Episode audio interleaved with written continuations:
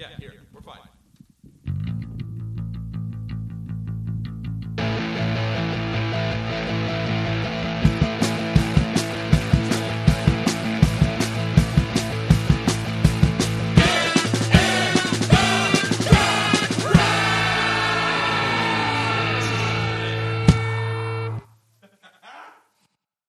Hello, everyone. Welcome to another episode of Get in the Garage. I am Mike. Here, as always, with Lil Wayne. Lil Wayne. yeah, down here in the corner. Oh yeah, you see this? it's the only way I can record now and have it not sound like. no, I crap. meant Luca with his Oh, My jewel. oh, the jewel. the jewel thief himself. the jewel, Julia Roberts. Um, so I'm here with Luke and Jeff, and today we have a very special guest. He is the man behind the Wasted Robot Productions. He is a host of Feel Feelings as well as the Rank Bank. Danny Getz, welcome to Get in the Garage, man. Hello. you're my brother. Yeah, man, welcome, welcome. Yeah, at least you didn't sing Danny's song. It's totally fine. Oh, This is this is possibly the I think this is the earliest Get in the Garage has ever recorded a podcast. It's eight forty five Eastern time. Yeah, not the earliest I've done one, but definitely earlier than I thought I would want to be awake today. But I'm here. I'm doing it. I'm ready. Yeah. I did all my research. We're nice and fresh. Yeah, today we're gonna do an album draft, but it's gonna be more along the lines of like a greatest hits album that we will be constructing from the Rolling Stones discography. So it's gonna be similar to the Beatles thing, except it'll span the discography rather than just one, say like double album. Uh, and I'll just lead into it by saying, I mean, I I really enjoyed doing a week of the Stones. You know, it was fun. There was a Um, lot of songs that I was like, oh yeah, the Rolling Stones wrote some great songs, and there were some other songs where I'm like, oh yeah, the Rolling Stones wrote this you know but i mean you you know you have a you have a career that spans how many years you know what i mean how, how many albums did they release i mean you're gonna get some lemons after a little I- while I really enjoyed how some of them had 50th anniversary ones and earlier ones did not. now Yeah. Danny, you said you you had an unorthodox method for this. You said you listened to the late, the most recent Rolling Stones and worked your way backwards. Oh yeah, I, I, I assumed you guys would be coming at it with much more knowledge than me, and I think most Rolling Stones fans that means like the like late '60s, early '70s. Yeah. So I was like, all right, so I'm gonna I'm gonna find the other stuff that they're not gonna have. and you know I, I found i found a couple there there's like i actually found uh like bigger bang to be way better Oh, than i thought it would be because like I, I what what was the one the most recent one doesn't matter it wasn't good it was really Oh, the black and blues. no lonesome lonesome Uh, yeah blue and Oh lonesome. yeah, blue yeah. and lonesome. Yeah, yeah. yeah it That's was, what it was.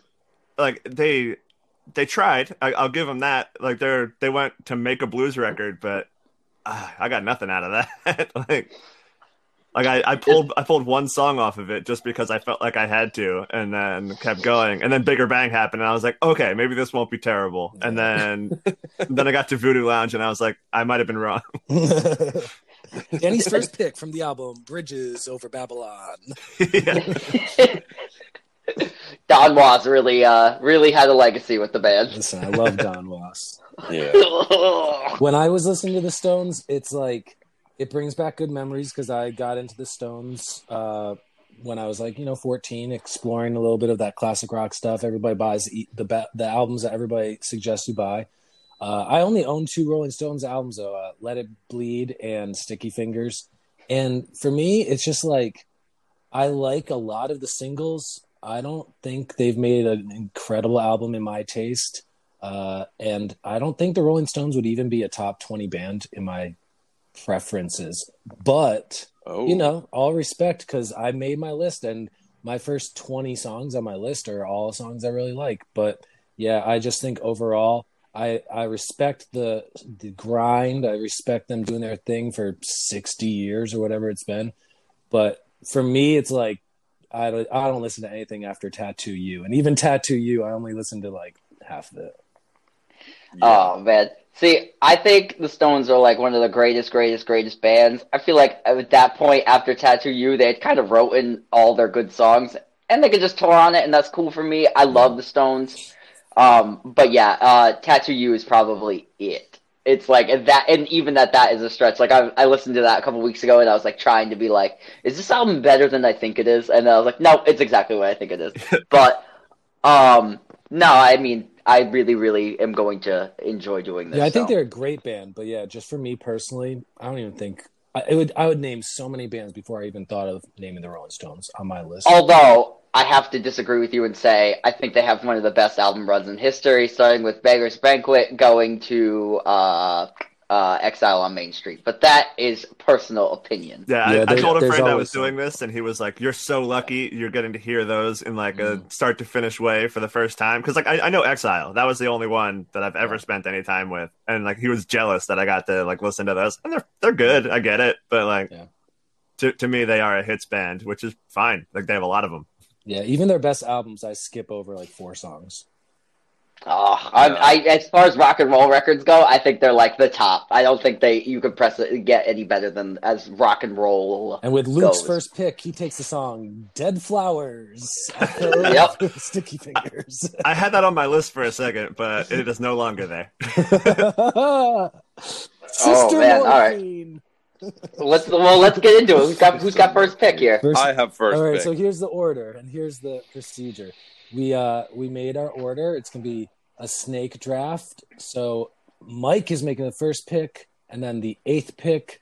Danny makes the second and seventh pick. Luke makes third and sixth pick, and I make the fourth and fifth pick. And then we'll wind back and forth.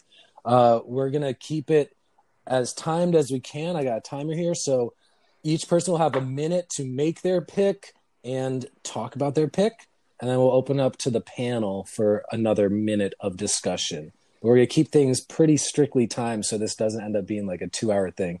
We're gonna each make seven picks. So at the end of the show, we will list off our seven kind of like greatest hits EPs that we all compile. Uh, keep in mind, we're making picks. Make the picks for yourself. Don't make it for the people. So don't think about what people will like. What are the quote unquote greatest songs? Make your own personal selections. You know, I know. Remember the Beatles draft when Mike made like he put he did glass onion as like a second pick. Even that kind of thinking. I'm the I'm the upset guy. I'm Yeah. the I'm the lemons guy. I don't know though. This I, I think for this one I have a, I have a, something a little bit more in store. Yeah. But So, Yeah. um, yeah, we're gonna go to Mike for the first pick. And do you want me to start the timer, Mike? You ready? uh, yeah, I have how many? How long? Thirty seconds. You have one one minute to make the pick and talk about it. Okay. Ready? Go. For my first pick, I will select the song Street Fighting Man off of Beggar's Banquet, released in 1968. It's the first album produced by Jim Price, who would go on to produce the next four albums uh, through to Goat's Head Soup. Um, I love this song. It's inspired by uh, Tariq Ali, who was an activist uh, who, uh, um, excuse me, protested against the Vietnam War. At the same time, there were riots going on in France. So this was very much influenced by that. Um, it was also released the same week as the 1968 Democratic National Convention and ended up becoming banned on Chicago radio stations because uh, of its sort of political, sort of punch back kind of nature. It's also the last album to feature Brian Jones, if I'm not mistaken, who is playing sitar and tambura. Uh, after that, we'd go on to get Mick Taylor in the following album.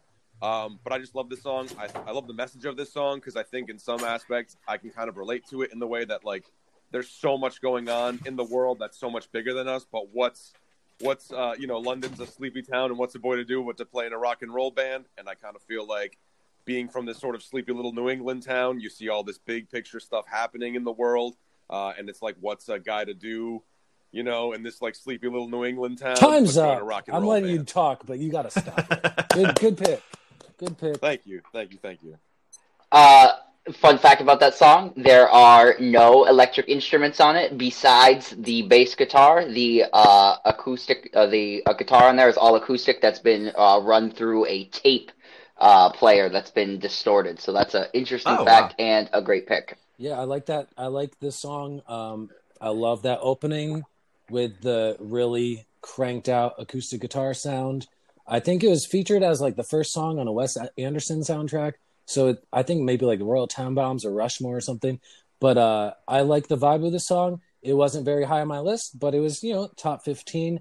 And like Mike said, I like the message, and when it came out during all the political unrest and all that good stuff. Yeah, my intro to this song was when uh, Rage did it on Renegades, and then Oh yeah, like I, I went back and heard it from there. But like, yeah, that like opened so many eyes for me. Like that whole album, like Mm. I, I went from there to like Afrika Bambaataa, and I'm like, okay, this is this is fun. I like this. To- total creep of a person, but the music was fun. All right, so we move on to Danny for pick number two. Your timer starts now. All right. So um hmm, I'm I'm going to I'm going to try to play some strategy here cuz I think some of the ones that I really liked will still be there. I, I'm going to start and it's actually another one with the uh the Wes Anderson connection, but uh um Play with Fire from Out of Our Heads. Ooh. All right. Yeah, that's uh featured. I think they play the full song, and even in Darjeeling Limited, and it is such a tone setter that like you really can't separate. In, in my mind, I can't separate the scene from the song anymore. Love it. I gotta say, I don't even know this song.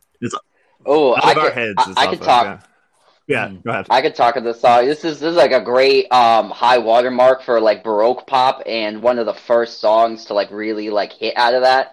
Um Stones being a blues band at that period to come out with this acoustic song.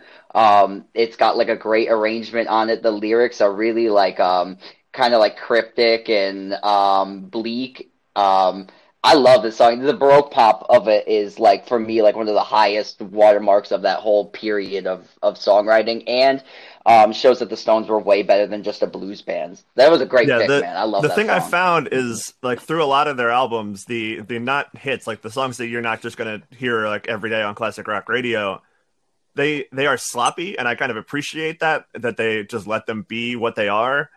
But this song is just so crisp that it, it doesn't even feel like a Rolling Stones song. It feels like somebody else with Mick Jagger's voice. Like Yeah, that's this is a great song, and I just love how it doesn't sound like like the Stones either. Like it's like you wouldn't picture it on the Stones record if you're kind of just thinking blandly about them. A great yeah, those are the ones that I think most of my picks are probably gonna be from that territory.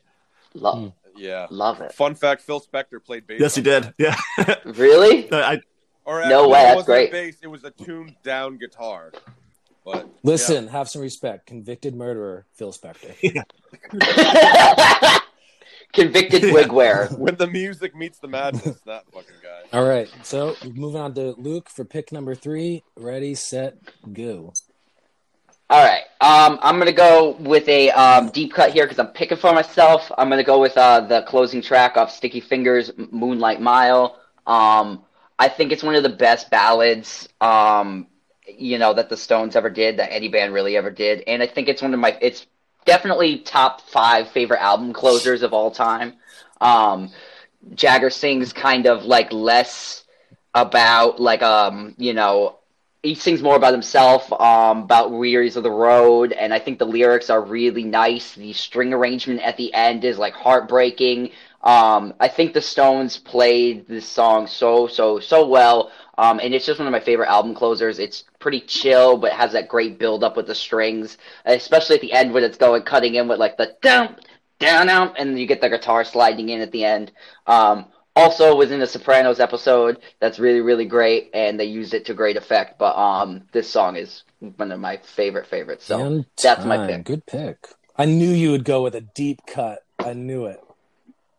Yeah, that one's just like my favorite because I mean I love Sticky Fingers, and as far as like album closers go, I think it's just really cements that album off great and underrated at that. So Yeah, I, I like the song. Uh, Sticky Fingers is probably the Stones album I've listened to the most, and I like the most. Uh, and yeah, it's one of my you know four favorite songs on that album. It's it's a good song. It is a good closer. It's like you said, the mood of it is uh it's a nice ending statement for that album. Yeah, no, I, I really dig it. So that was my pick.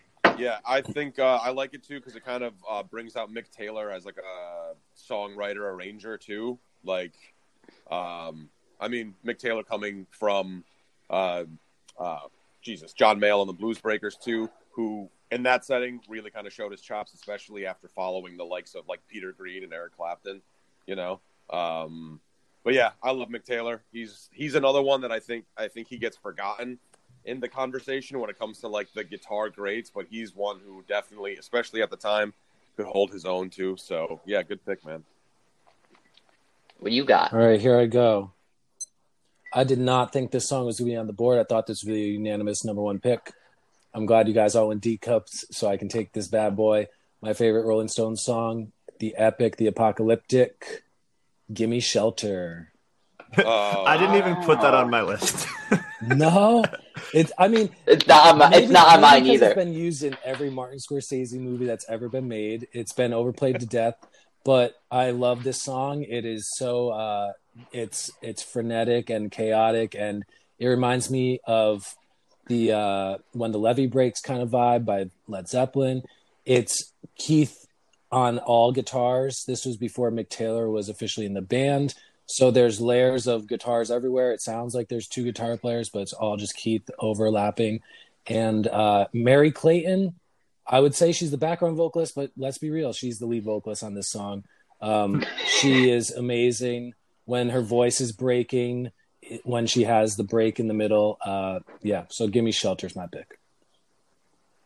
Yeah, Great. I, I love when she's singing on that track, like you said, like and you hear her voice breaking. But I love, um, I love Mick Jagger's like reactions to her singing Yeah. too. He's like, yeah, you hear him like hollering because he like likes it so much, you know. Like, yeah, that's a, I mean that you know that's one of those songs like you can't you kind of can't. argue Apparently, with they One the called her at like songs. three in the morning to come to the studio, and her hair was like in curlers, and she was in a bathrobe, and she was like just screaming at the top of her lungs. Imagine just having to go home after Yeah. that. I like how this song is super doomy and the lyrics are not optimistic at all, really. It's like uh you know what I mean? It's super it's a super gloomy song compared to like I mean, I'm gonna counterpart like the Beatles at this point, Mhm. but like they were the Stones are su- serving up like their doom and gloom at like I I like that aspect of the song cuz it's it's like kind of uh you know, it's the dirtier side of rock and roll, which is what I really like about it. And the Stones were always really, really good at showing like the mud on their boots. So I think this song really hits home with that. Also, that doomy ass guitar Yeah. in the beginning, like the That's how I've I always just thought about the Stones. I I literally think of them as like the dark timeline Beatles, because it's Yeah. all just like Yeah. kind of grimy and twist twisted. And, and didn't and didn't end when it should have. My, my next pick, I have pick number five. Timer's going now. Um, this is a song. It's a jam. It's off of Sticky Fingers. The song "Can't You Hear Me Knockin'," which is Ah. Taylor's in the band now, and there's great guitar interplay. Uh, the guitar guitar tone on this song is great, and like two and a half minutes in, the song kind of stops, but the jam keeps going. There's maracas and congas, and Mick Taylor just kept playing, so they kept the tape rolling, and they do like this extended jam outro for like four more minutes, and it's like the Rolling Stones become Santana for four minutes, and I just I love the song. Um, it's a great riff. It's an incredible riff. Like one of maybe my favorite of all the actual just pure riffs in the Rolling Stones discography.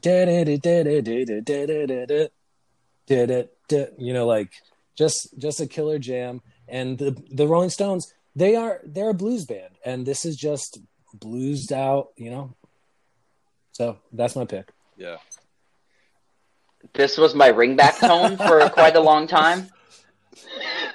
Um, so when everybody, someone called me, they'd hear the line "cocaine eyes," which is pretty great. Uh, but uh, no, this song is amazing. And you said like the riff. Uh, also, like let's uh, highlight uh, Keith Richards' open tuning that he would use. Um, and that's like the the how we get that effect of the you know stop starts really easily. Um, great song. One of my favorite drug songs ever too. yeah. I would have to say. I'll say I was Jeff and I were talking the other day, and it's like you know that scene in Old School where Will Ferrell's character, like they're like, "Don't drink because it'll bring out Frank the Tank." For some reason, man, when I hear especially this riff, it mm-hmm. brings out my Frank the Tankness in that way. Because like it's no secret to the podcast, I had a lot of fun in my early twenties, and it's just like I don't know, man. I hear that, I'm like, oh, I just want to do things I shouldn't be doing. So. Yeah, I, I do want to point out that you picked back to back songs that were featured in Guitar Hero. oh, I I never played Guitar Hero, so I, I don't I'm not familiar. yeah, that Jeff, Ooh, how do you know I how to play like guitar that. so well then?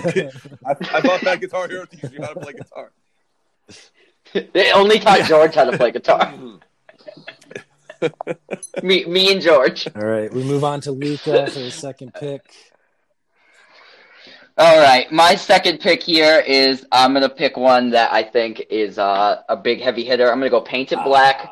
Ah, Um, yeah. Um, I love this song because it feels super evil. Um, it's kind of like uh, yeah, it's especially for the time. Um, the sitar in the song is completely like groundbreaking. Not that the Beatles didn't do it, but the way they used it, they were just like kind of just like throw it on there, and it makes it sound like a evil raga, where like the Beatles were more going for like what the actual music that the sitar made sound. You know what I mean? They were doing like ragas, where like the Stones were like, let's really just put it in a pop song and make it sound like doomy and that kind of thing.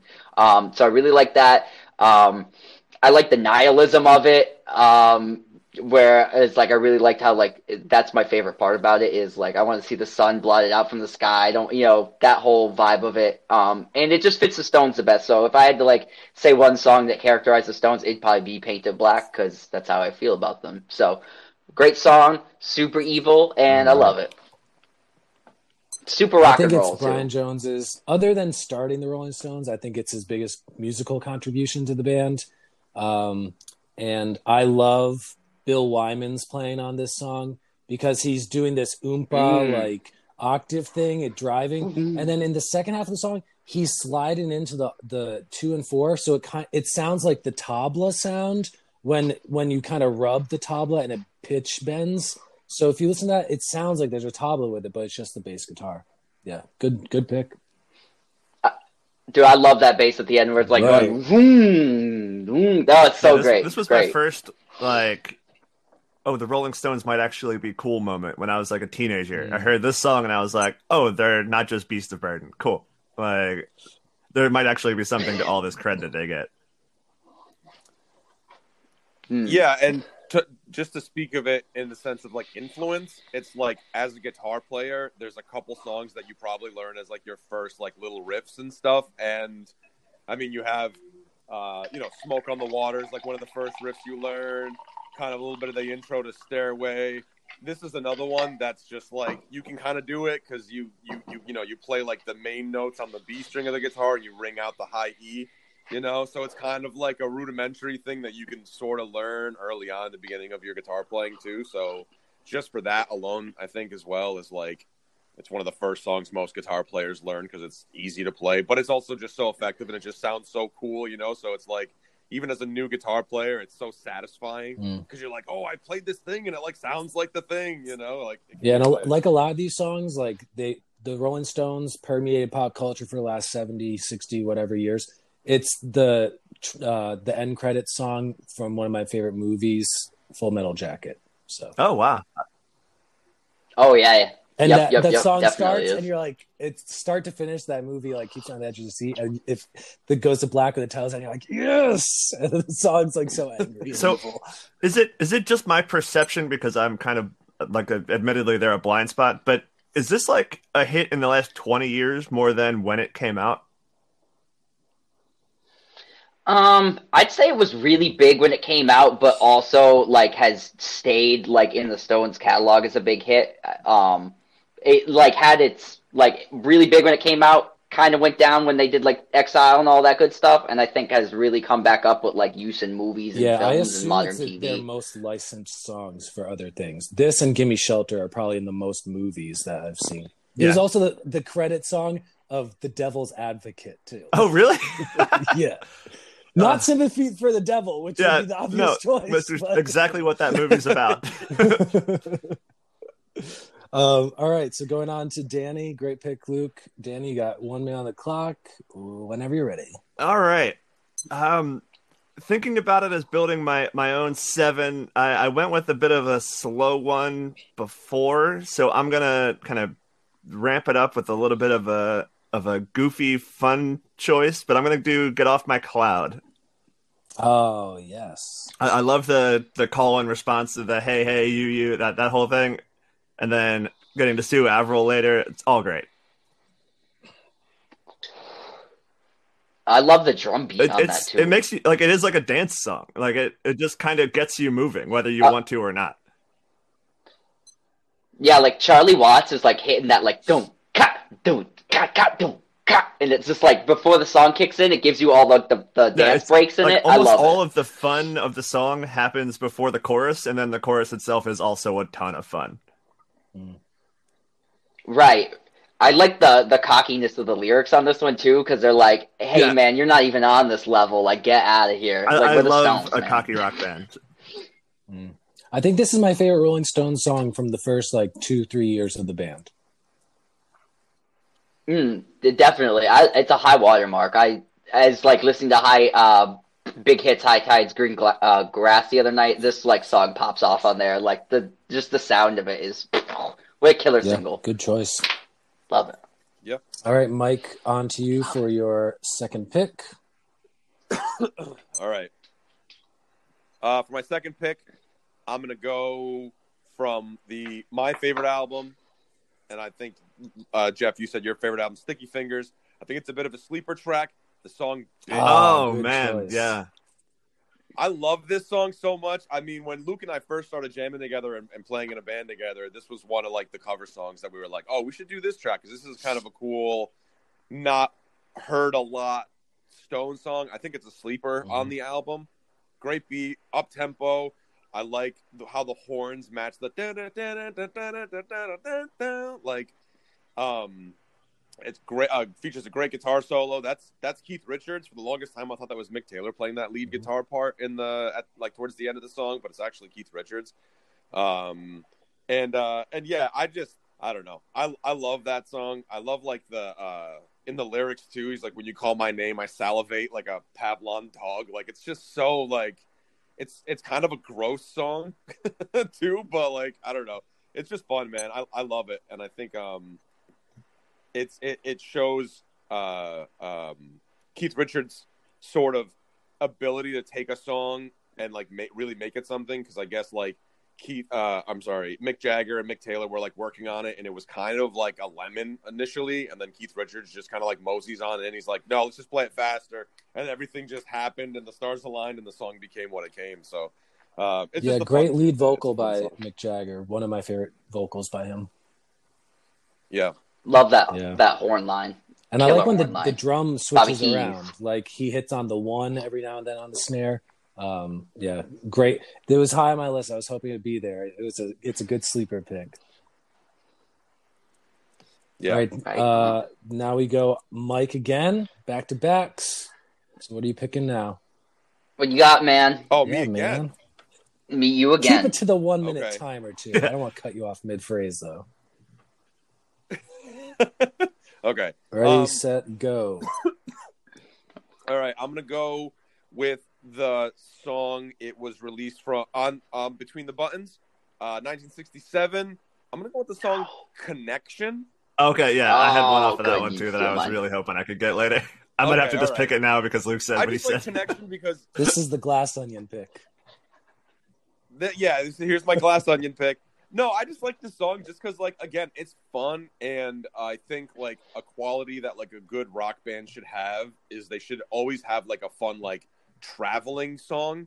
You mm. know what I mean? Like a good, like I'm going somewhere or something like that. Connection's just fun because like a lot of the lyrics kind of reflect that sort of road kind of l- lifestyle, like you know, connection on and off airplanes and stuff like that. And it's just like I don't know. I just I really enjoyed it. Um, that song's really great. It's got a good um, doubled up bass drum part in the chorus where uh, Charlie Watts is hitting on every beat. Uh, really cool. Keith Richards' vocal on that song also is a high point for his background vocals. It's really high in the mix, on the mono mix at least that I know of. Um, and I really love his background in the chorus. Like his barely singing, high pitched, windy voices sounds really good with Jaggers in that song. But um, Charlie Watts in the chorus on the drums killer, killer on that mono mix. Yeah, Weird pick, but uh, I'll accept I've- it. I've, I've never you. heard never heard this song before. I'll have to It's good, it man. If you get like the US the US copy of uh, Between the Buttons is where it's at for like if you're gonna listen to a version of it, and um, it fits really, really well. I love that album. Yeah, Became this very is one that accepted, I'm like, definitely going to go back through. As I was just kind of skimming, this this album really stood out to me. I was like, I feel like I should know this one better. Yeah.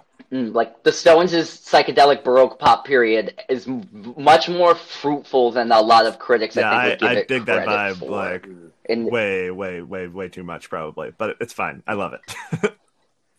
All right, Danny, your pick number three. yeah, just out of uh, trying to get the ones I want here, I, I'm going to go off of Between the Buttons also, and I'm going to just do something happened to me yesterday.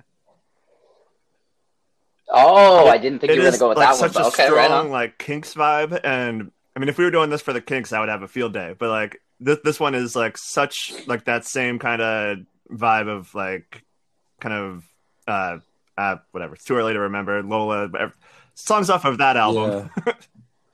Yep. Uh, Man yeah, Lola- versus Lola whatever. Power Man. Yeah. But yeah, it, it, it really reminds me of that album, and that's one of my favorite albums of all time. And like anything that could achieve that, I really I want to recognize it for being able to do that. Mm. But yeah, the, the song it's longer than I would want it to be, but it kind of hits a groove and, and stays to it really really well. I love this song. Like you said, that's a great connection with the Kinks that I didn't really like pick up on, but um, like the super Englishness of way of like Yeah. talking about something, um, and then the way they presented like something happened to me, which is just like a fancy way Yeah, of saying it- like I took It's LSD. so like cute Like, about um, it, or like I, I can't say what it was. Yeah. like oh okay, well Yeah, good job pretending, I guess. Yeah, like it. Right, like instead of like the Stones being like overtly nasty like they usually are, they were like kind of cutesy and super English about it. Like like you said, like the Kinks would have kind of been like more of a, you know, um, what do I want to say? Put like an upper crust on it just to kind of show that the crust is kind of not great anyway. Yeah, I like that one. That was a cool pick, man. Yeah, and uh, side note too, I uh anything where Keith Richards is singing, Yeah. I really enjoy it too. Like I I really enjoy Keith Richards singing, and I mean it's not for everybody, but like in contrast to Mick Jagger, I Yeah, he has that, it. that blues voice that like everybody shoots Right. for, but he just kind of has it. Yeah, All right, Luca, Right your third pick. All right, I'm gonna I'm gonna keep going. We're gonna keep mining uh, between the buttons here, and I'm gonna go with the um, single that was on the U.S. version of the album. Let's spend the night together, a UK single only. Um, I love this song um, because I think it's just super rock and rolly. I love the background vocals, the na na na na da da. Um, those are really really great. It's a great pop tune. Um, I also love how the Stones could be super dirty in the other way and get songs on the radio that were super filthy, had a bunch of lyrics that should not have ever made it on the radio. Um, this song has uh, "My mouth is dry, I'm high, uh, I'm gonna try." And I really, really like that line. It kind of sneaks past all the censors of the day, um, talking about having dry mouth and smoking weed. And I just like uh, the dirtiness of the lyrics, um, how like they were going to spend the night with somebody, and that ended up being more controversial than the drug references in the actual song. Just talking about spending the night with somebody. Um, but I love the piano ness of it, and I think this is it's, it's just a great single from the period. Um, and yeah, great, great song altogether. Also, that weird uh, middle part where all the vocals come in, like in the ooh, love that part too because it almost sounds like it doesn't make any sense, but um, it fits pretty well. yeah. I, like the fact that it's also a song that um, Muddy Waters covered on Electric Mud. Um, I think it's really cool because I think the Stones, maybe above all of, I mean, okay, Eric Clapton did it too, but like the Stones really made sure to give credit where credit was due in terms of their influence of like Delta blues and Chicago blues and stuff, and uh, the fact that they kind of got the approval of Muddy Waters, who is the guy when it comes to, you know, the. I mean, when it's the blues, it's Muddy Waters is in the conversation as one of like the founding fathers of like the modern blues sound. So, um, so yeah, just a, a fun fact and something that I, I appreciate about the Rolling Stones was the fact that they always gave the credit where the credit was due in terms of their influences and the fact that they actually got the approval of Muddy Waters, I think, uh, is kind of a testament to like you know them being successful. So, so yeah, Cool. All right, goes goes to me. Right on. Uh, let me start my timer. I don't know how you guys did it, but I ended up with my top four on my list. Wow. I'm sticking to my list. Oh, my number three pick. Uh, great guitar tone, excellent slap back echo on the vocals. It is pretty dry in the mix, the whole track, but it's bare bones. It's only what you need. It might be like their best single of all time. Uh, it is not country honk. It is honky tonk women. Uh, the the Ah. the cowbell. It's one of the cowbell songs for the ages. It's producer Jimmy Miller playing cowbell on the track, and uh, it's just it's there. It's the Stones at their bluesiest. I didn't think this was going to be left, but may- maybe I'm picking obvious choices though too, because like I'm a Rolling Stones hits guy. So like my high on my list are like all the ones that have probably been like overplayed to death. But so my my pick is uh honky tonk women. I, I think there is something to what you were saying there, like- like. picking the hits, where like going through and having like all of this happen to me at once, basically. Like the songs that I really knew, I just didn't listen to. So like the other ones, Yeah. like jump out to me a lot more right now. So I, I feel like at the end of this, I will regret not having picked more of those. I have some weird ones. I hope are going to be. Um, weird, I, I'm taking the hits for now. I like uh I think this is like the uh a really great like um country you know what I, for like the Stones to do a country song this is probably like the most famous one they did like and it's bluesy as well but um I like the the honky tonkness of it it's great I'm a country honk fan but You teach would- you would be. I, I will say that I love that song. That's a great song. I'm not going to let Luke go under the bus for this one. That's a great song. Yeah, I, I'm not going to pick it. I It's like country close to my honk, top man. Seven, but it's a great.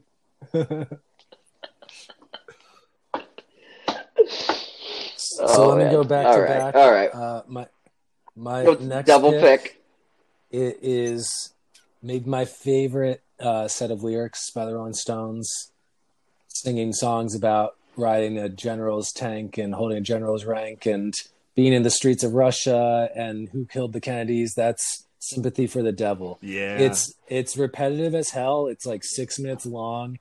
It's kind of just one thing the whole time. Once the woohoos come in, like a minute and a half in, you could kind of like go crazy listening to it. But I just love it. It's a jam. They just rock out, and it builds and builds and builds. There's like maraca and tambourine again. Jimmy Miller playing that stuff, and it's just uh, it could be like a campfire jam because there's it's so bare bones, and it's like it's maybe the closest they ever got to a Bob Dylan song because it's it's like four or five verses and uh so yeah that's my pick Symphony for the devil That's a great pick. Have any of you seen that um that that footage of the studio of them recording that song and building it up from the acoustic demo to the you know hip shaker it is? And if not, it yeah, I definitely recommend looking that up on YouTube because that whole studio footage exists. It's really great to watch the progression. Uh, Keith Richards plays bass on this. Interesting fact. Um, I also like the um, guitar break in the middle where Keith Richards is like he slides back in on like a vroom when it sounds like an airplane taking off on the ground. I love that part yeah of the that song. That guitar solo but, um, is so I also like the cutting yeah, like the solo is not great and it's not Oh, even in time most It's of it. crazy. Yeah, But that yeah, that's why I love it. But when he slides back in on that, it sounds like a motorcycle going Yeah, through the, gears. The ah, fact that it's this song is so undeniable and it does have those elements that just don't match is like that much better to me. Like I listen to like the older stuff, like the like the like Mm. early first couple albums, and there's so much stuff that just like doesn't match time wise that they're just Yeah. not playing together, and I loved it more. And then this song found a way to do that and be like an undeniable hit. Yep.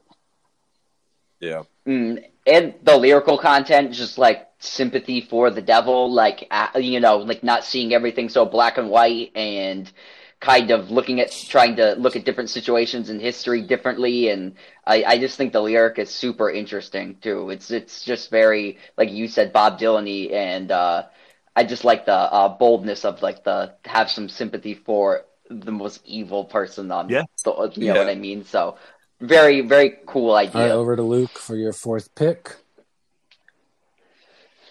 All right, guys. Since nobody has picked it, I'm gonna pick this song here. Uh, I'm gonna go "Satisfaction." um, probably the most recognizable Stone song. Yeah, I had to.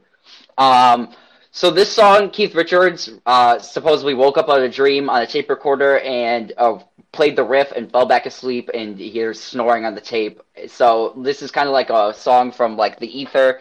Um, the guitar is supposed to be a horn line. The released version is the demo version that was recorded at Chess Studio, I believe, uh, in Chicago in 1965. Um, so yeah, the guitar line for me, why I really think the song is great, other than it's the most popular hit, is the guitar line. Um, is really for me like the first time I hear a guitar and think like riff rock. Down, down, down, down, down, down, down, down, down, down. For me, it sets the tone of riff rock that would be like Zeppelin in the 70s, all those heavier bands, Humble Pie. Um, the lyrics are some of the best written lyrics of any rock song, period, especially of that era. Um, talking about not being satisfied in very creative ways um, for a young person. Um, there's that really nasty line about uh, there's some nasty lines about like women and stuff in there that aren't great, but like it's just uh, the dirtiness of being a young person. You getting I don't want to check, be. I don't want to be rude or Caballero. Got time Just check. Give you the notice. But uh, yeah, so Yeah, all those reasons, get picked around satisfaction. because it is their biggest, most influential. You know, all credit. It's the groundbreaking hit, but it's been played to death, and it's really just two parts. Like the song kind of just stays in the same thing the whole time, but the the tone of it, you know, it revolutionized, like you said, riff rock, and I love the the counterpuntal thing between the guitar horn line and the bass. It kind of like weaves in and out. It makes these interesting harmonies that are kind of strange for early '60s rock and roll. Yeah, there are such fantastic covers of this song Mm. too. Like So- the the Otis Redding one stands out above all the other ones, but also I think my favorite might be the Devo one because that is just a fantastic mess. Yes, they make it so clinical and like, yo, I love it. Yeah, this was about this Yeah. point on it. my list too. It was like my probably twelfth on my list because I love it, but I don't know. Yeah. I was just trying to think of like a sto- like a song I like uh, I posted a thing on a jukebox like I was posting on a jukebox like no ACDC on this and I was I was trying to think of songs that I don't get tired of hearing over and over and this is one of them just because I love the I, I can really get down with the um, aggression of like the uh, being It's not the, in, the satisfied so incel anthem. I really like it oh man come on don't hit me like that don't hit me like that Man, I'm I'm more on that on that like that dude ain't a man because he don't smoke the same cigarettes as me line. Like that shit is like, mm. Yeah. yeah, good pick, man. It's their number one, but it's our number uh, thirteen. yeah, so that undeniably the most famous song, but yeah, right where it belongs. yep. All right, Danny, Yeah. on to you, my man. All right, I I'm debating how much I want to be influenced by the big ones being taken because there'll be two more picks before Don't get I get to take. You know, I'm gonna I'm gonna give it a chance and hope hope the one I'm referring to stays alive. I I don't think it will, but instead of that, I'm gonna go. There's a time on my side, the organ mix that I found as I was going through here. It, that one for sure. I, I know that song like inside and out, the other version, and then I heard this one, and it, it just it's ugly. Like the, the other one is is trying to be like so pretty, and this one is is like a warts and all version of that song that I liked before, and like I love this version of it. I know both versions of what you're talking about. That song, I I dig this song.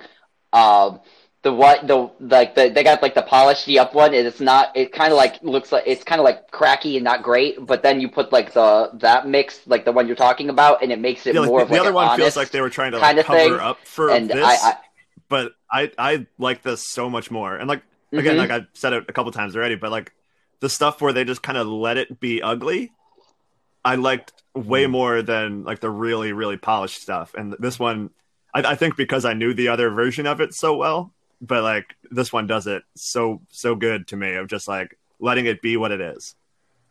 So, just for clarification, is this the one that's on Hot Rocks or the one on the the second album? Uh, I have it listed here on on twelve by five. Okay, so, so the, the, second, second album, I guess. U.S. cut yeah. of the album. Yeah. Okay. Gotcha. Yep. I don't know if I've heard this version. Yeah. No, I dig the. Uh, yeah, it, I like the, the pre-chorus empty, of this like, Or the other one just kind of like, like fills it in a lot. This one leaves the space, and it. I, I just liked it so much more. Hmm. Yeah, like Let it has all like the, more. like the background people calling out, but they seem to be more on the same level. Like, and like it it feels weirder and all of it, and like the song should be weird. So like I I like that they left it. I'll have to check out that mix. I don't know that mix. Uh, That's yeah, a U.S. single. Yeah, great early stuff. Yeah, great early uh, Jagger Richards too. Yeah. Like. Right, on. on. All right, Mike. Ready for your pick? timer? Uh, oh, all right. the Midnight Rambler. Says the guy who literally just got time checked. Hey, I haven't time checked you out of respect yet. I, but you're but you're pretty. I've heard that beep a couple times while you were talking. So. let's go, Usain Bolt. All right. I'll try to make it br- uh, brief this time. Yeah, I'm gonna I'm gonna stick around in the uh, in kind of the classic period uh, from Goat's Head Soup. I'm gonna go with do do do do do. Heartbreaker. Um, I love this song. It's the same thing. Like, like I don't know. It's just it's it's super fun. I love the Billy Preston clavinet intro. Like, down, down, down, down, like it's it's so much fun. Um, and uh, you know, again, even like the like the meaning behind the song, it was influenced, kind of influenced by like two two separate sort of stories. One was uh, like the New York City police uh, accidentally shooting uh, Clifford uh, uh, Glover because they thought that he was like somebody else, I guess, or something. And then there was another story uh, about the influence of like a 10 year old girl who dies of a drug overdose in an alley. Um, and on that but, note, yeah, I mean, it's it's funny. It's so funny. All right, open it up to the panel. The, the listeners can't can't can't know this because they can't see it, but just the subtle like look at the time every time gets me. Yeah, that minute was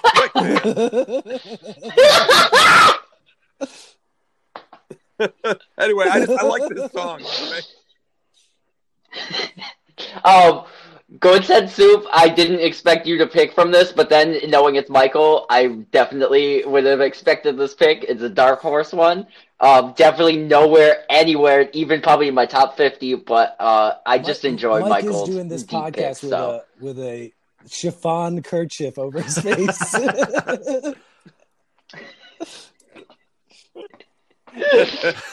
Keeps putting on more eyeliner. I'm getting dark. I like the I like the I like the Dirty Stones.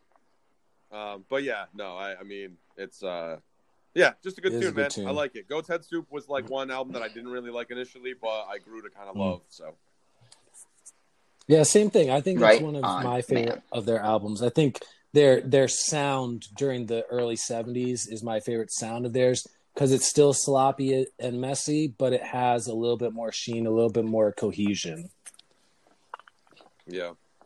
All right, now now's your back to back pick. You ready? Oh, I'm back every time. Every time, yes.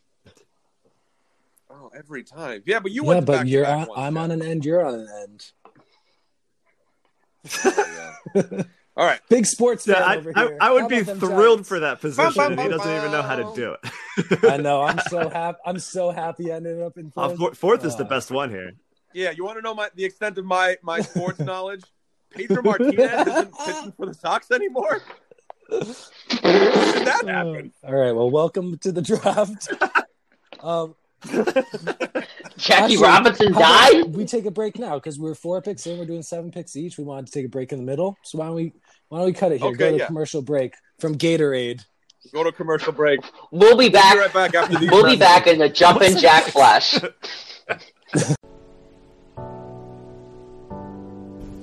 Have you ever felt emotions? Then do we have the podcast for you?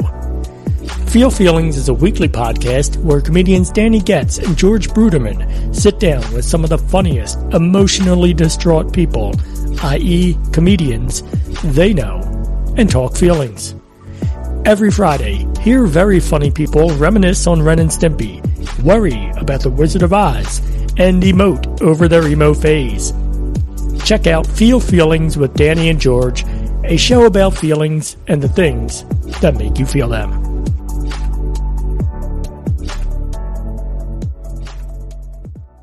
Welcome back, everyone, to Get in the Garage. We are here picking, putting apart, or putting together, rather, our own best of Rolling Stones spanning the entirety of the Rolling Stones discography. We're Um, getting our rocks with off. My first of my back to back picks, my second of my back to back picks. I'm going to go with a song uh, that I mean, might be on one of your guys' lists, but I'm going to go with the song Happy from Exile on Main Street.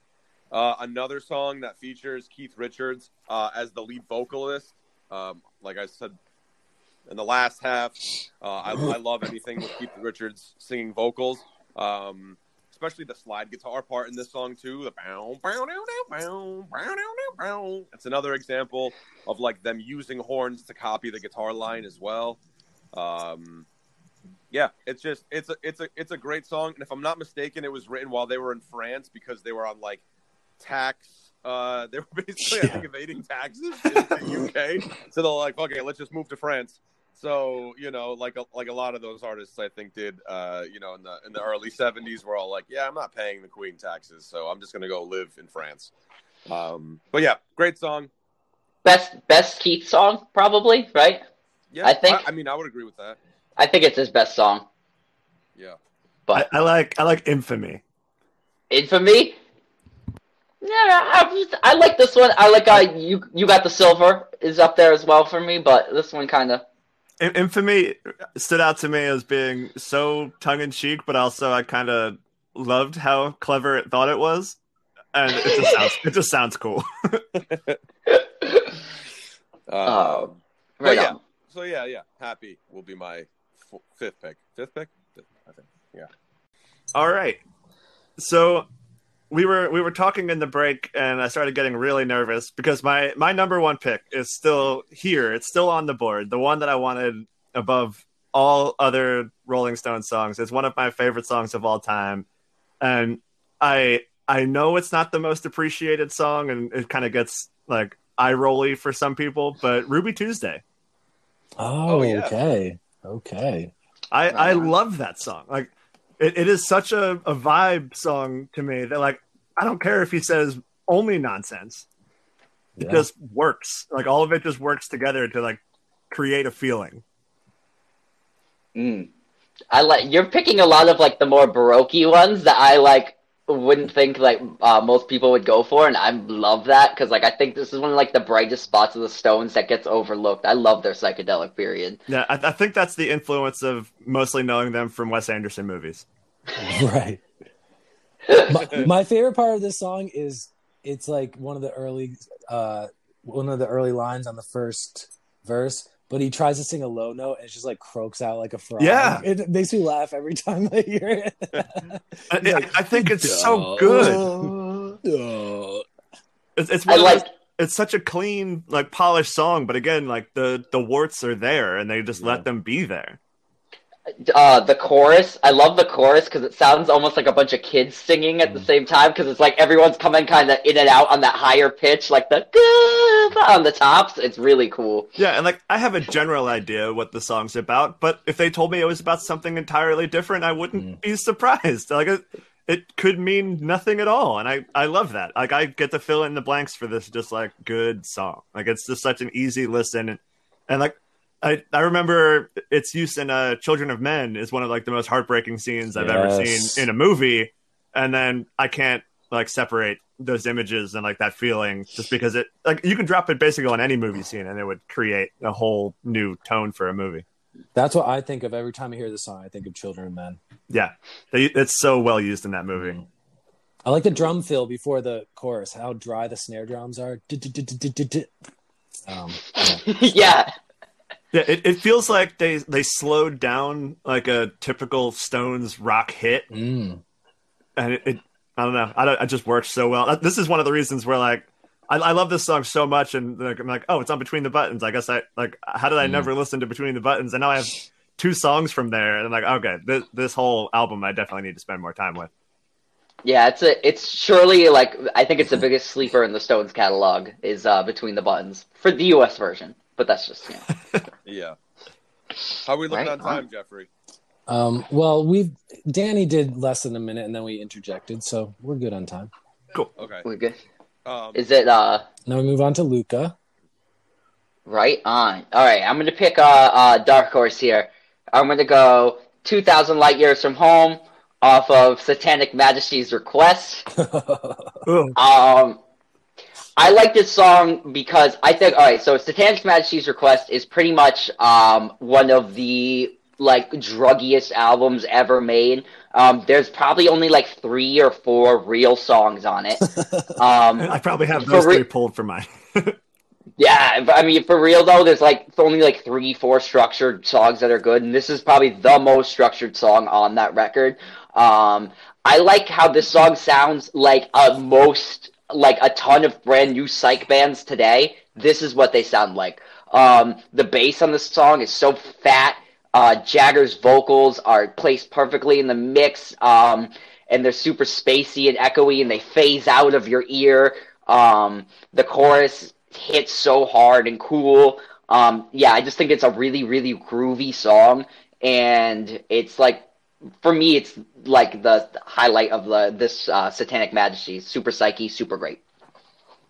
Do any of you really know this song, or is this like a? Eh? This, is this whole album really stood out to me, and like.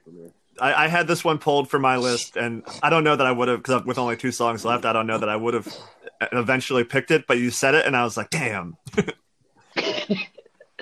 I just like how it's like a weird. I, for me, it's like the uh, if you've never listened to the uh, Satanic Majesties and you're like, oh, it's a bunch of garbage. I think there's some good stuff on there, and this is definitely one of the things I think uh, would be like uh, shocking to people. They'd be like, oh, I thought this was kind of just a, a load of crap, and then this is kind of a good spot on it. Like they could play this on their tour now, and I think people would dig it. Yeah, this, this whole album feels like, I mean, with the idea of pulling tracks from it, that it was very difficult, but just listening to it start to finish is like really enjoyable.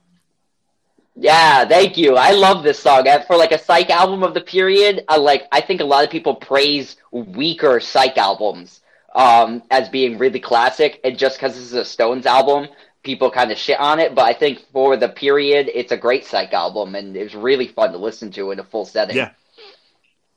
So, right, um, Right on, Jeffrey. All right.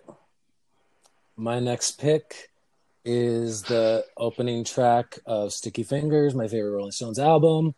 Controversial subject matter, uh, controversial lyrics, but like I said, they're a dark band. They sing what they want to sing about, and it's an ode to black women. It's called Brown Sugar, and it could be an ode to heroin as well.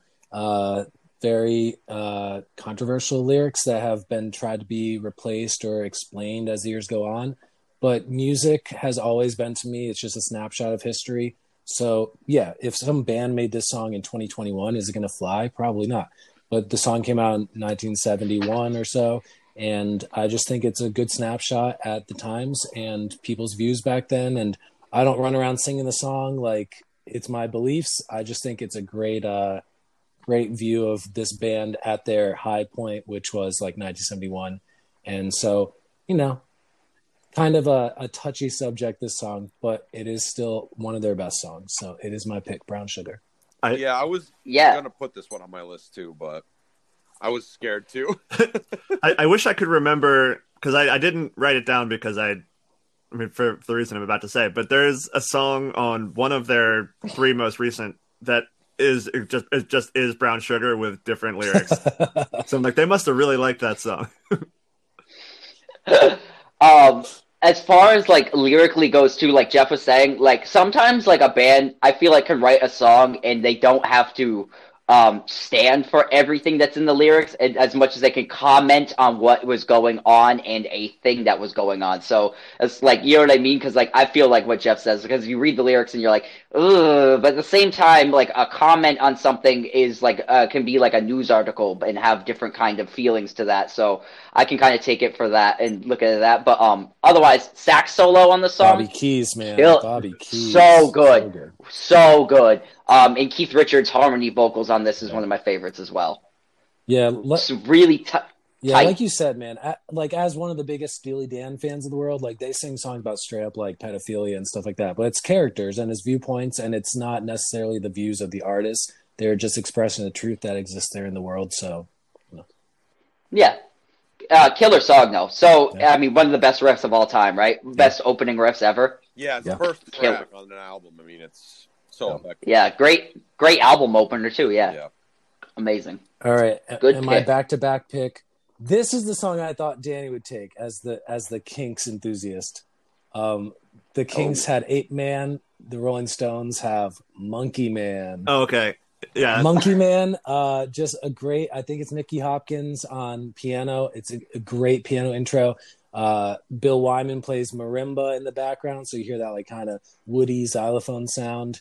Uh, it's nonsense lyrics about being a cold Italian pizza and a flea Yeah. bit flea bitten monkey, and and it's just it's very uh, out there, goofy blues lyrics. But this song was featured in Goodfellas, so I have the movie tied to this where like it's heavy in the cocaine scenes. And when i listen to the song i'm like yeah this is definitely a song made by a band who are a bunch of like smack heads. And um but yeah i love this song. It's uh yeah the intro is just incredible the intro would be like my ringback sound that's what i would Yeah, the the intro of the song and then the song are like two like I mean it vibes into each other, but they're like very two different feelings. Cause like like the it sounds like the beginning of like a James Bond movie, right? That's what I love about it. Uh, what a great guitar riff too. The tone on that guitar, down, down, down, down, down. Oh my god, cuts through you, man. What a killer! Great, great, great, great. all right Cold Italian people. yeah. Move, moving on to luke we got two picks each left i All have right. one but you have I two. just I'm getting very nervous. Here's my pick. I'm gonna go with a big hit here. I'm gonna go Jumpin' Jack Flash. oh, thank um, God. I got one that's so- I get I get to keep one I wanted. Ah! Jumpin' Jack Flash for me is a great riff. Um, for me too, it's the end of the psychedelic period. Um, hard single own like this is just Jumpin' Jack Flash comes out as a single, really reinvents the band, re gives them a new mission statement. Um, the lyrics are great. Uh, Born by a Hurricane, the World War II, uh, you know, imagery of being born in, you know, bombs and, you know, all that great stuff. Um, you know, school with a strap right across my back. The lyrics are so like hard hitting, and the riff is so good. The riff on this is so so so good. Um, and then at the end too, the um where it kind of gets like into that like um raga y like repetitiveness. I love that. Um, also, the song was written. The lyrics were written because Jagger and Richards fell asleep in Keith Richards' garden, and the gardener walked by, and uh, Mick Jagger woke up and went, "What's that?" And he went. Uh, Keith Richards went, "Oh, that's just Jumpin' Jack." Jumpin' Jack, and then they just wrote the lyrics off of that. So I like the nonsenseness of it and the in the momentness of it too. So Yeah, this Jumpin' this Jack song Flash. reminds me of Street Fighting Man. I I actually constantly get them confused because they have pretty much the same intro, which is that heavily processed acoustic guitar, heavy strumming. Um, I was Mhm. listening to Street Fighting Man. I was like, wait, I thought this was Jumpin' Jack Flash. I kept getting them all confused. I like Jumpin' Jack Flash way more than Street Fighting Man. If I had to choose, But also, I- of all the it- it Rolling was right above songs, on my list. yeah, all, of all the Rolling Stones songs, this is the only one that has a movie where this is a plot point and the name of a movie. So oh yes, yes, yes. This is their most played song live in their career. Oh wow. Yeah, what was it? Over a thousand times they played this. Yeah, I read that. Oh, Yeah. so Right on. Cool. All Good right, pick. Danny, number six for you. All right. I'm I'm kind of surprised this one made it and I I I, I don't I, I- I did kind of mention it disparag- disparagingly earlier, but I'm, I'm Beast of Burden. Yeah, man. like that The the I vocals on that song were like the hard stops in the in the like every line like so cool. Like like to to be such like a smooth singer and then have a song where you're just like basically like hiccuping it sounds like but like it i love it i'm i'm, amazed that it's here for my sixth pick Um, I listening to some girls. I listened to it last night. This song is such a great moment, and I think one of the best like Jagger efforts ever. I like how um like kind of sensitive the lyrics Yeah. are, um, but at the same time he's like being like Still tough cocky, about it. yeah. Yeah, it's one of my favorite like love songs ever, and what a great phrase, uh, "Beast of Burden." Like, you know what I mean? I just I love everything about this song, and what a great riff too. The riff, like, it's so sm- it's smooth into you. It's never abrasive, Yeah. right? and like Um, I mean, I- for, I- for most of this album, I I didn't love it. Like, there's only one other song I pulled as like a potential if it kind of got down to it, and a lot of the stuff I wanted was gone, kind of pick. But like start to finish, it's not great. But then this song just like jumps out as like, oh no, we still we can do this. We know what we're doing still. Yeah, I think this is my Yeah. favorite down. Like it still grooves, but it's my favorite down tempo Stone song because it's just a gentle mid tempo groove, and it it comes across as a ballad. I, I love this Mm. song. Yeah. some of my favorite falsetto Mm. ever recorded too. Come on, baby. like, I love it. Yeah. That- Yeah. th- those two Yeah, just yeah. became my two falsettos favorite re- ever recorded. So and Danny now has the official uh, most recent selection. That's true, yeah. 1978. So unfortunately, you know, we're probably not going to be hitting many of the last 35 years of the Rolling I, Stones. I, I, want to like honorable mention, shout out a couple of them, but Yeah, we'll do that at the Yeah. end. We'll throw out. We can each throw out. they're not some. top seven. Yeah. All right, Mike, you got back to back. Your last two picks. All right. Well, I'm gonna join back to back. back to back again. Is that how this works? I'm gonna uh, I'm gonna join Danny with the Some Girls album. I'm gonna go with uh, the opening track though, "Miss You." Ah, Um, damn it. I wanted considered the, the considered the Rolling Stones disco song. yeah. um, but yeah, I think this is, you know, I mean, some girls for me is probably one of the albums, one of the one of like the first, like when I started collecting records, one of the first Rolling Stones albums I ever bought, but probably one of the last Rolling Stones albums I listened to once I bought several of them. Um, I, I mean, the album cover is just so much fun, but um, but yeah, I think as an album opener too, it's just such a you know, I think that the Stones have a really good ability to put a great first track on an album as an album opener. Um, and I think this song specifically is just yeah, it's it's a great it's a great album opener. It's got that you know, I mean talking about pace and stuff like that, it's got a great pace to it. Um and uh I love the ver- the the Wurlitzer electric piano on it and and all that stuff. So yeah, it's a it, it's a great song and if I'm not mistaken, I'm out of time, so open it up to the panel. Uh, I think the song is is killer, killer, killer. Um, I love Mick Jagger's like spoken word in the uh in the middle of it. Uh, walk in Central Park. Um, Puerto Rican girls dying to meet you. All that great stuff. Um, I like the the lyrics the lyrics of the song because how like um you know desperate and kind of you know that kind of vibe. I like that. Yeah, I was hoping this was going to be here. I was really hoping to have this as my last pick.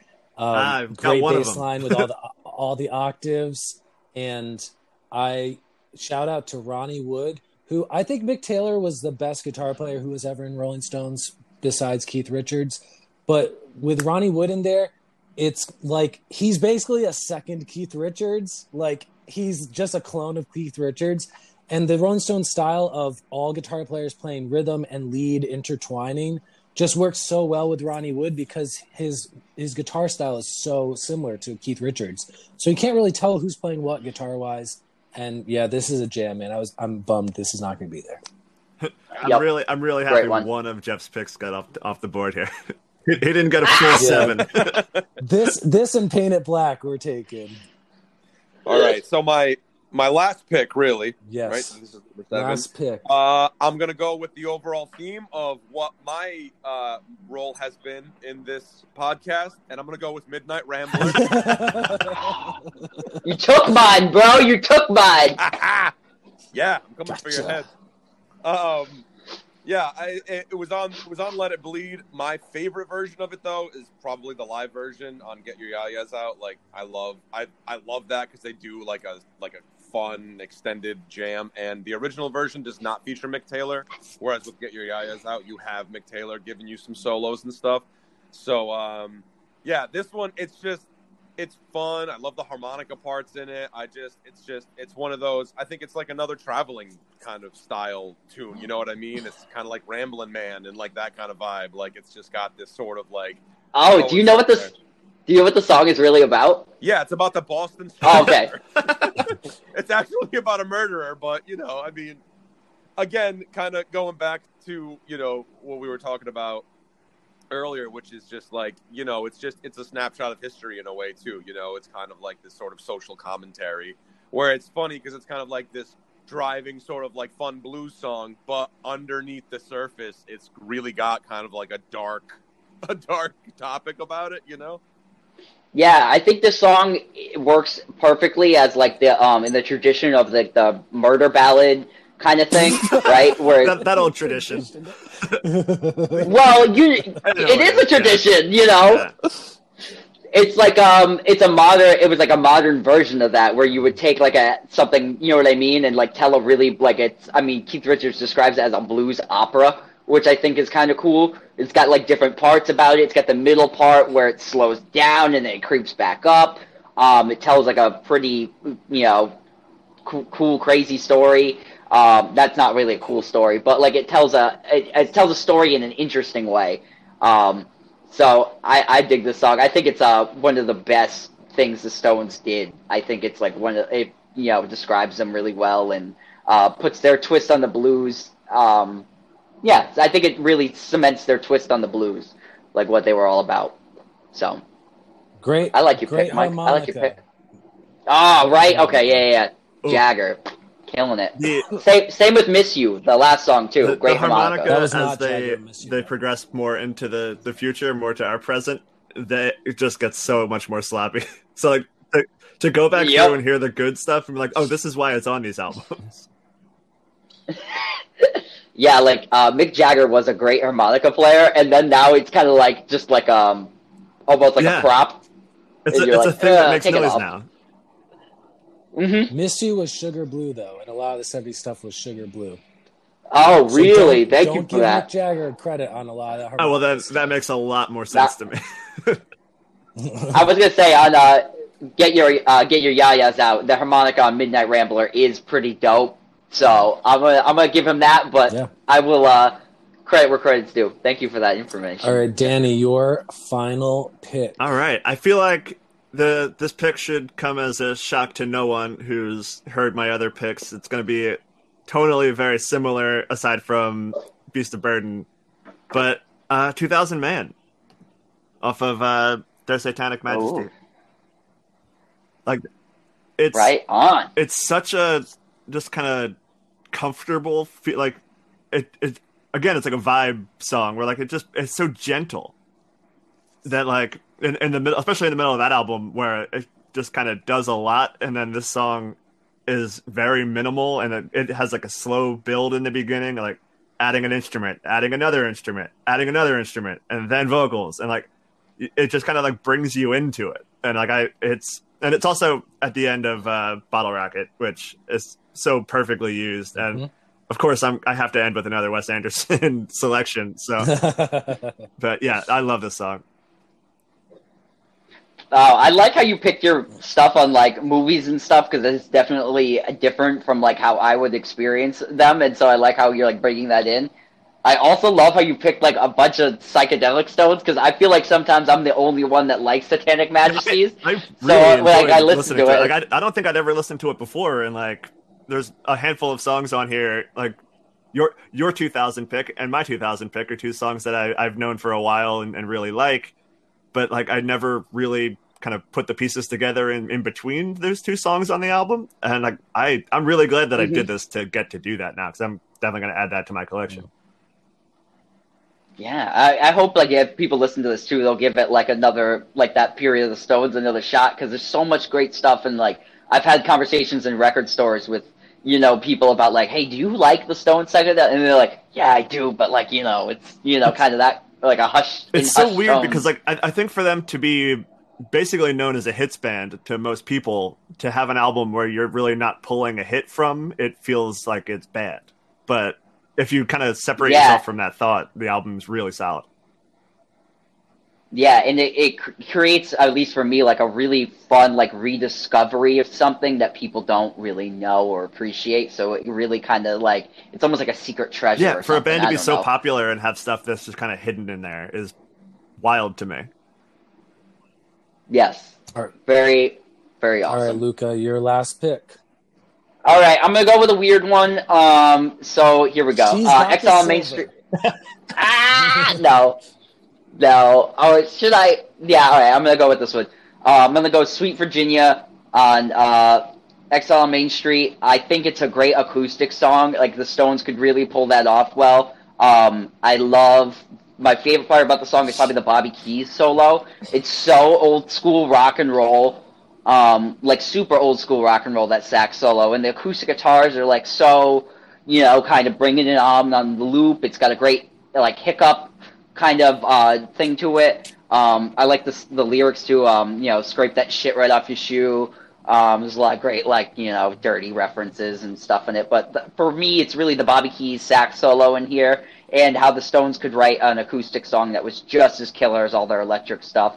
And um, this has a strong Gram Parsons vibe to it too. But um, I like the country mixed with the old school rock and roll sax. That's why I chose this one. So, on Main Street, Sweet Virginia. That's my pick. Good choice. Yeah, everything you said is what I like about the song. Yeah, just a, it's a it's a complete vibe, and uh, summertime for me too. Like windows down, I love it. Word.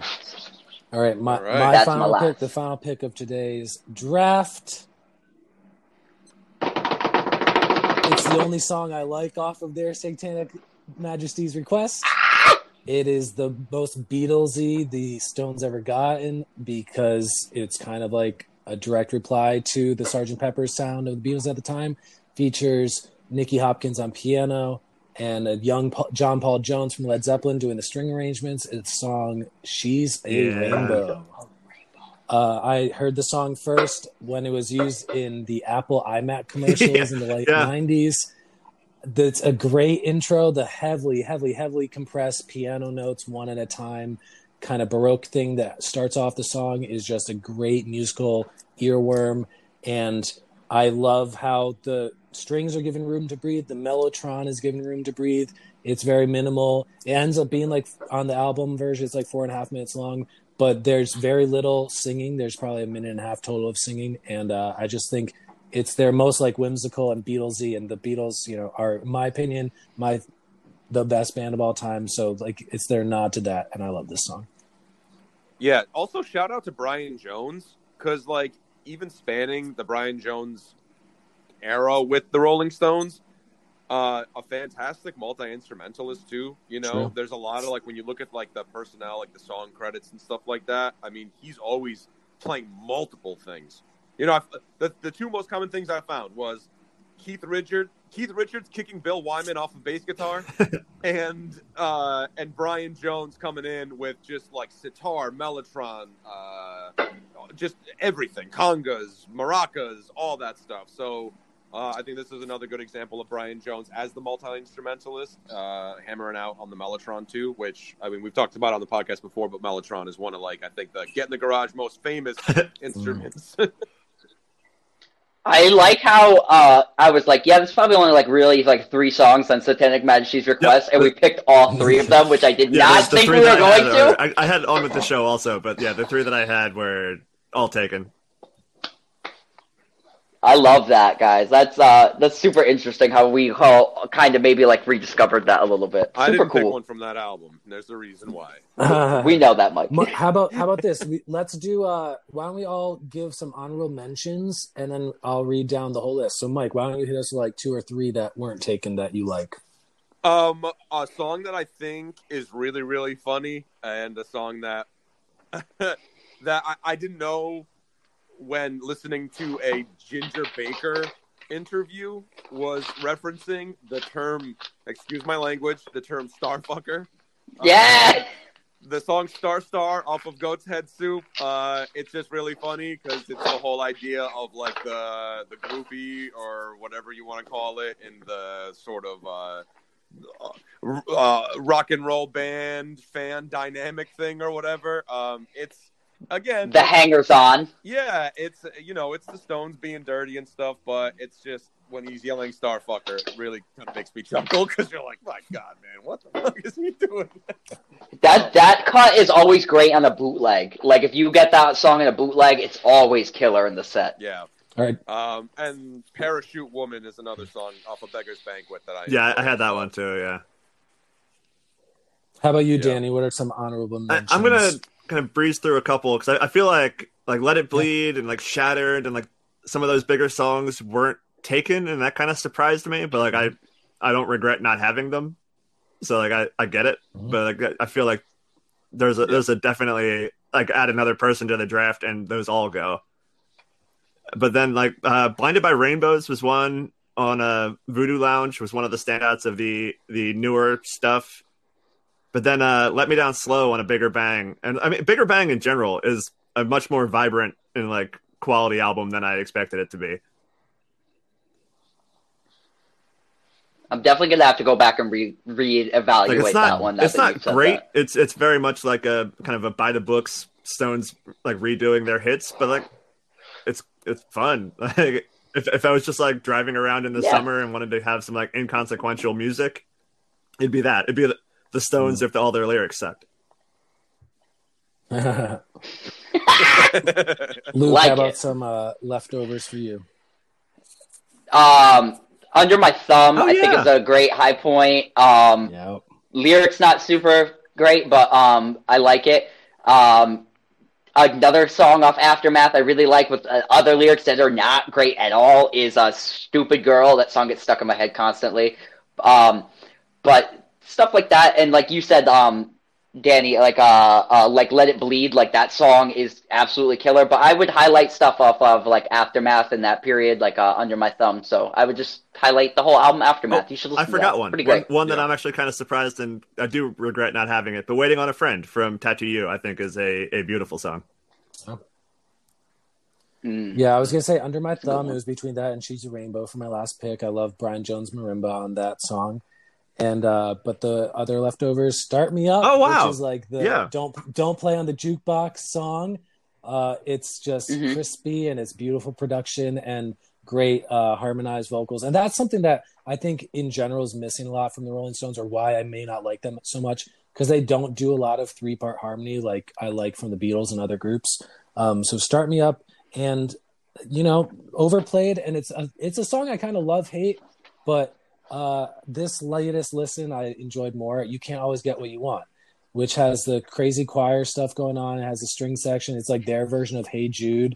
It is jimmy miller on drums. Like i think this is one of the best stones drum tracks all those drum fills. And it's not charlie watts it's jimmy miller. So uh that's one that i was surprised wasn't taken but to speak to start me up real Yeah. quick that's a song that i remember luke and i having a conversation of being like this is a song that plays on the radio all Yeah. the time and it always passes the radio dj by by the very last part of the song where you know explicit warning ahead uh you make a dead Yeah. man come It's like the at the end of the song and you're like they play this on the radio all the time and like nobody It- even picks up on the fact that those are the last two lines It didn't start getting You're like, censored until what? like 10 years ago. And even then, it's not all the time.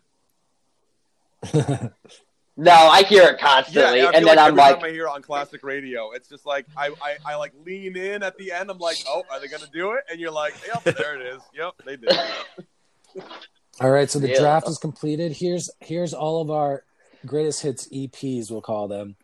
Um, I'll read them down person by person. Mike, Street Fighting Man, Bitch, Connection, Do Do Do Do Do, Heartbreaker, Happy, Miss You, and Midnight Rambler. We'll do the live one from Get Your Yayas Out.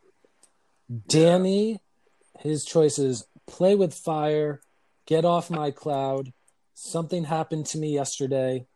Time is on my side, the US single mix. Ruby Tuesday, Beast of Burden, and 2000 Man. Luke's choices Moonlight Mile, Paint It Black, Let's Spend the Night Together, I Can't Get No Satisfaction, 2000 Light Years from Home, Jumpin' Jack Flash, and Sweet Virginia. And then my choices Gimme Shelter, Can't You Hear Me Knocking, Honky Tonk Women, Sympathy for the Devil, Brown Sugar, Monkey Man, and She's a Rainbow. Yeah. Successful draft. Good draft. draft, guys. Good Good draft. teams. After picking after picking my picks, uh, I'd have to say I side with Yeah, Danny's I picks the most. I like I it. do like that that not a single song that like I explicitly don't like was taken. So like I could listen to all 28 of these or whatever and just be fine. Same. Yeah. So what we learn? What we learn Good job, this, everyone. guys? The the Stones have a lot of Yeah. songs. The Stones have a lot of songs. Um, I I think I think I learned by myself that I was uh, more tired of listening to the bigger hits than I thought I was, and really enjoyed the deeper cuts more. And I felt the opposite. So. I could listen to those big hits on repeat all day long. Just just just give Just you that give me copy a of Hot Rocks. cowbell, a cowbell, a, a cigarette hanging from my mouth. some Jack Daniels and some I, I found myself going through and like Yeah. I wasn't explicitly looking for the ones that I know from movies, but those are the ones that like when I heard them, I was like, how could I not include this? Because like it brought out so Right. it like evoked so much. That like the song is good, but also I have Mm-hmm. all these images running through my head now. So like, how could I pick a different song? yeah. Yeah. Yeah, for me the Stones, like I said earlier, I feel like sometimes brings out the demons. Uh, so I have to tread lightly when I listen to the Rolling Stones cuz I'm a responsible homeowner now and I can't be doing all that sort of stuff. But no, uh in all seriousness, I mean, I I love the Stones. They're you know, when personal opinion, the greatest band of all time is the Beatles. The greatest rock and roll band of all time is the Rolling Stones. Like that's in my mind, that's just the way it is. I love the parallel universe version of the Beatles that is the Rolling Stones. Uh, and uh, and yeah, I mean, I love the Stones. Long live the Rolling Stones. Also, real quick fun fact: the the tongue sticking out logo that was first introduced, I think, with Sticky Fingers as like their record label, is supposed to be the tongue sticking out of the Hindu goddess Kali. So Oh. Wow. fun, fun fact there. Thank you, Michael. Yeah. Greatest rock and roll band of all time. Greatest rock and roll Danny, band of why all don't you- time. I wore my Hanuman shirt to honor the. Uh, Yeah. Danny, thanks for being a guest. the- Uh, it was really fun to have Yeah. you on here and talk some music with you. yeah, Can you man. tell us a little bit about what you got going on in the podcast world on your So, side? yeah, I got things? uh Feel Feelings comes out every Monday, which used to be Fridays. So if anybody out there is a listener, it's on Mondays now. So look for that. Um, we have a couple actually big music guests coming up, which I'm, I'm really excited. We had one already that that happened. We had Bob Nanna from Braid and Hey Mercedes and all that kind of early 2000s emo world, and then we have another one coming up that Cool. it'll be out in like two weeks. So I'm not going to say who it is, but we're, we're starting to get like cooler, bigger guests that like I'm like thrilled to talk to. No, no offense to all my friends, but yeah, there's that, and then uh, uh, Nice. Rank Bank where we pick a topic and rank it. We we do a top ten on the show. That's coming back. It just came back, I guess, last week, and then the first real episode will be out as today, actually, as we're recording. So there there should be a full a full oh, cool. real season two episode out by the time people hear this. Nice. I would like to say I listened to the Pixar Oh, yeah? episodes of the Ooh. Rank Bank, and all I got to say is, is how dare you guys Cars rank thr- Cars Three over Cars? Cars three Cars is One is the a classic, good movie. Cars is not. To be fair, I watched Cars Three last night with my son Mm. because he is a fan of the Cars universe, and Cars Three. Yeah, I mean, it, they it, it- they they found a way to make I a can't- quality movie in a universe that I don't like. So I gave them a lot of points for that. The, I think the Cars ones are the only Pixar ones I haven't seen. Yeah. I I, rec- I recommend it. Oh, I have Disney Plus. I'll recommend have it. Do on it all in a day, and then you'll be done with it forever. also, Monsters University was ranked pretty low You know, you show I, I kind of agree with that one. Yeah. I, I had that kind of in the middle, but I think it did fall pretty low in the overall. Yeah. Yeah, that was fun though. I, I really Yeah. like that podcast that you have, man, because it's cool. Because because we kind of have a similar dynamic too, where like you know we do a lot of rankings and stuff, and it's always fun when you hear people like disagree on stuff, but it's it's it's disagreeing Yeah, in like a yeah. genuine, friendly way. You know what I mean? And I found that was uh, Yeah. nice So far, I think I'm the only person who's taken anything personally on that show, and that's fine. I'm I'm the host. I get to. He's like, I love Toy Story 2. He's crying. Smash Buzz. Toy Story 2 is the worst. I, I, I haven't went seen the fourth one, but the second one's the worst. Crunch, which I kind of regret now based on all the viral sensation of the last week. But Oh, cinnamon Yeah. toast shrimp. cool, man. Right Thanks for coming. man. yeah, thanks for having me. Yeah. Yeah, thank you. Come on, Danny. Oh, uh, absolutely. have to do I'm- this again with the for Kinks. Yeah. Oh, yeah. I feel so. All right. So yeah, maybe- we'll maybe later this year. Blast. I would really that. love that. Long live the Rolling Stones. Oh, that sounds awesome. Long live the Rolling Stones. Rocks Anyway, off, everyone. thanks for joining us once again, and we will see you next time on Get in the Garage. Take